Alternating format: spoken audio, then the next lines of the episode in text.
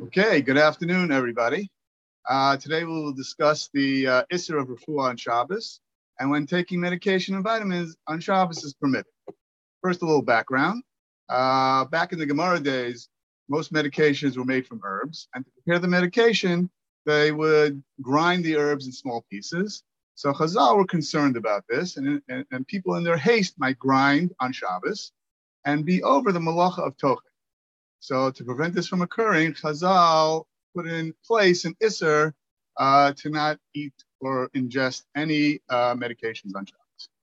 All right, does this uh, Isser uh, of refuah, um, you know, apply this these days when we don't grind our medications, we get it in the store.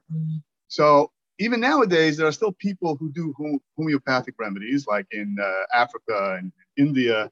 So the concerns of, of, the Chazal are still in place and relevant nowadays. So we can't disregard the uh, the. Okay. So what are the heterim uh, uh, of the uh, Isra First one is if you're a chol she'en bosakan.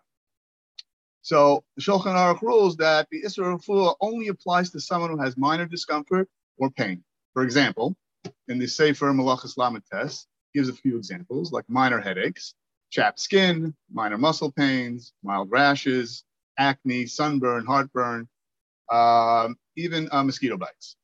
Uh, it happens to be you can spray yourself with off before because it's preventive medicine, but we'll get to that in a second.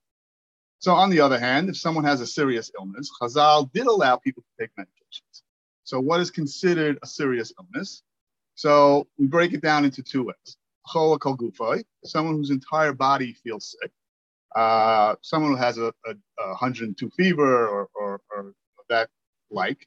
Or secondly, a nofel lemishkav, someone who has to lie down in bed. He, he's, uh, he's uh, you know, he has, it's, it's so, it's such a deterrent that he has to, he can't go to shul or he can't go to a shiur, he has a severe headache or flu, that he has to lie down in bed. Okay. Another heter is for young children. There are more rules that young children ha- uh, you know, can take medications because um, you know it could become dangerous for a young child. You know, so they, they put in these leniencies. Um, what are the ages? So some Chachamim say three, some Chachamim say up to the age of nine.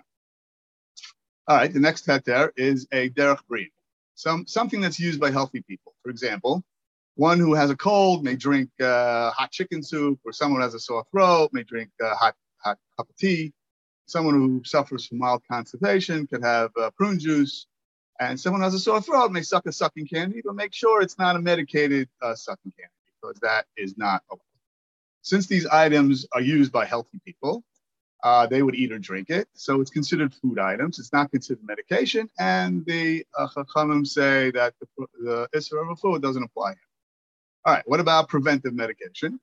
The Mishnah Berurah gives another leniency. Here, they say that if um, the Isser is only treating an existing sickness on Shabbos, but uh, the Isser preventing a sickness from occurring, for example, taking a Tylenol before a headache comes on, or taking an acid uh, before heartburn comes on, that is uh, okay. All right, what about a medication that is required over an extended period of time?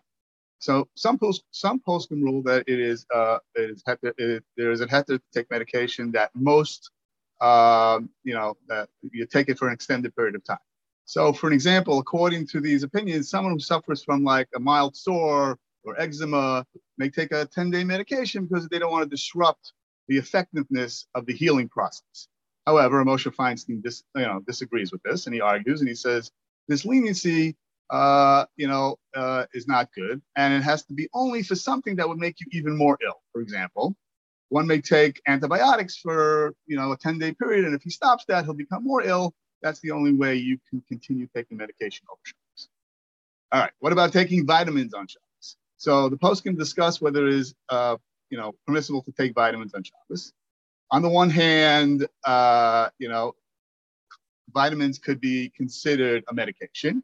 So vitamins are a medication in order to take the relevant, uh, uh, relative certain symptoms or, or strengthen a weak body, then the vitamins are viewed as medication and they, they can be taken on shots. But what if it's a, a can't be taken on shots? I'm sorry. What if it's a daily vitamin supplement like calcium or, or that like? Uh, there, the Chachamim say that you cannot take it uh, um, because uh, there, there the Chachamim say you can't take it because it's just a food item and uh, it's not really medication.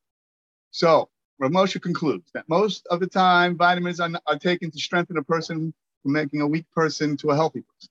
So he says that it just merely strengthens the body. It's a food item, so you're allowed to take vitamins on Shabbos. Lastly, taking medications on the second day of Yom. So most Isurim uh, apply just like Shabbos, they apply to Yom. Uh, here, there's, there's an interesting, there's only a few nafkaminas for a second day of Yom. So here, the second day of Yantif, even though it's the second day, because it's a Sfeika D'Yoma, Chachamim say that um, Refuah doesn't apply, and you can take medications no matter what on this uh, uh, second day of, of Yantif. And of course, included in that is Chol Hamoed. Uh, hope everyone has a great day, and thank you very much.